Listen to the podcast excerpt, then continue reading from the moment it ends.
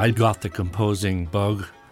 This thing, which had been my involvement with music as a wonderful addition to my life, stopped being an addition to my life. It actually completely took over my life, you could say.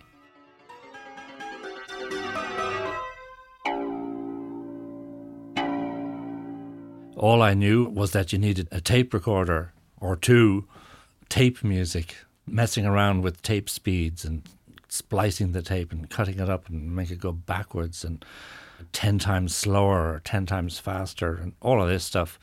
That's all I knew. Like a very innocent, ignorant child, but, but a child who wanted to find out, I saved up and, and bought a tape recorder and a cheap mic and started messing around at home and did some early pieces, and, and they're pretty good.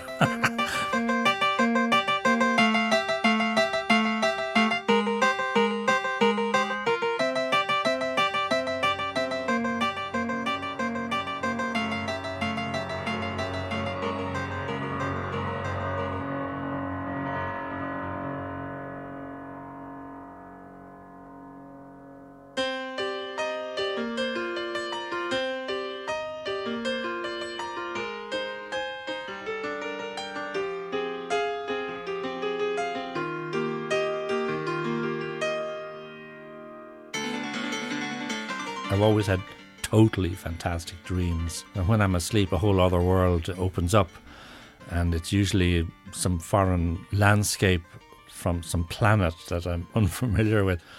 And I think when I heard electronic music and musique concrète for the first time, I thought this is just this is like my dreams, and this is so different from classical music.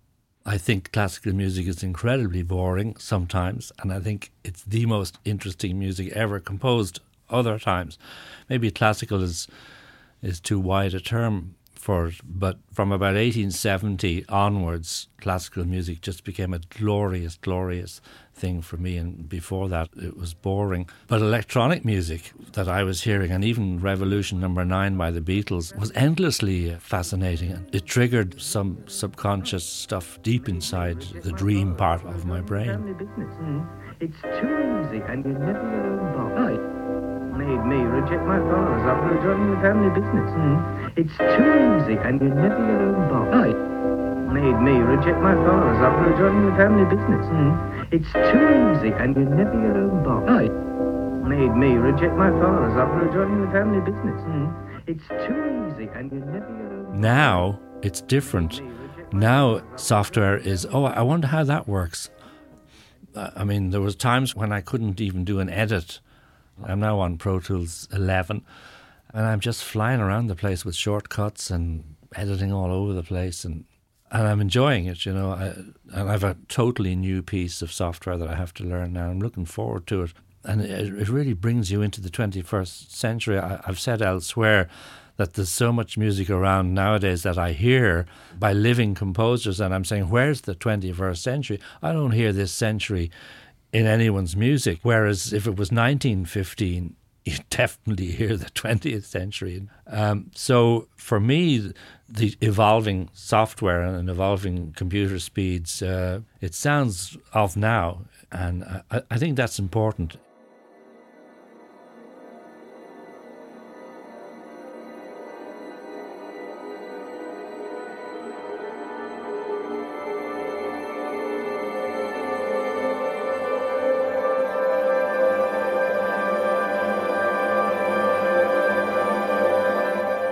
Think things are pretty bad. As a young man, there really was a good reason to be a composer. It was a recognizable thing for musicians to be, and you could release records and sell them. But there seems to be less of a reason to be a composer now. And popular culture seems to be more towards ratings than it ever was. So uh, there's a sort of Philistinism which is pervading slowly into our lives where people more and more are saying, well, if it was any good, why, why haven't we heard about it? You know, I don't think that's a fair argument because it's far more complicated than that. I mean, I, have said it before as a sort of joke. Composing is, is the most enjoyable waste of time there is. And it, it really pretty much is. You just have to be inspired by the music and, and keep going with that.